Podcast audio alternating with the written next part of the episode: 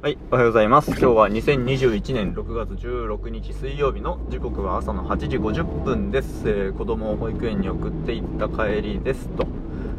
えーと、なんか最近僕のこの番組で話してるコミュニケーションについてのことが、なんか改めて聞き返してみるとすごいなんか絶望してる人みたいだなと思って、いや決してそんなことないですよっていうのをちょっとまず話そうかなと思ってるんですけど。あの、コミュニケーションってそもそも理想的な形で成立しないよねとか、人を理解しようとすると苦しいよね、だから理解するのやめようねっていうような話をしているんですけど、まだから結論として人と関わるのをやめた方がいいっていう話ではないんですよね。でそれでも関わっていくために、ただその関わりの中で絶望しないために、どういう認識で人と関わると良いのか。っていうようなことを考えてるっていう感じなので、うん、全然、ですよ、あの、よ捨て人とか、あの、人に、人と関わりを断とうとか、そういう話ではなくて、全然そんなことも思ってないので、はい、その辺は、そ、そんな風に聞いていただけたら嬉しいなと思っております。はい。で、えっ、と、今日はちょっとね、全然別の話をしたいんですけど、ちょっと、あのー、福岡、連日雨が降ってまして、ちょっと気温が下がって寒いんですね、少し。まあ寒いっつってもね、6月なので、冬ほど寒くはないんですけど、その寒さについての話なんですね。で、あの、寒いの僕苦手なんですけど、なんと今日は、その寒さに耐える方法というか、えー、寒さを感じなくなる方法っていうのを皆さんにお伝えしたいなと思うんです。でね、これ、あの、僕、やってみて、あ、すげえ寒くないって思ったんですけど、それね、僕、なんか記憶をたどってみると、これ多分ブッダに行き着くなと思ってて、あの僕ね、あの実家に手塚治虫のブッダ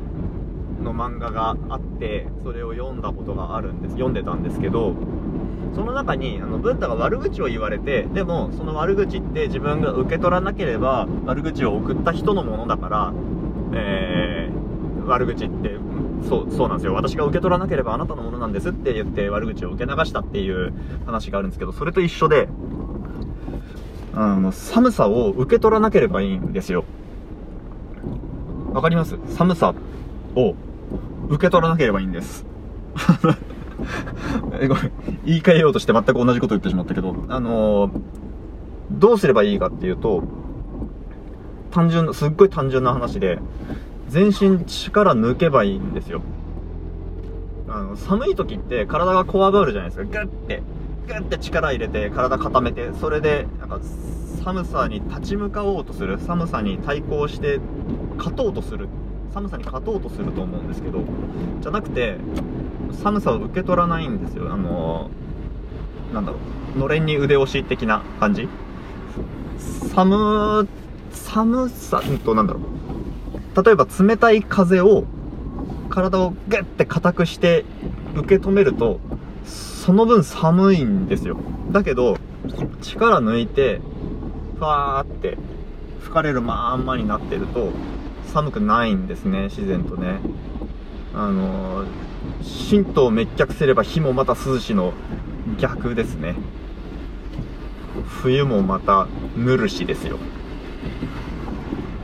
全身脱力すれば冬もまたぬるしですよ。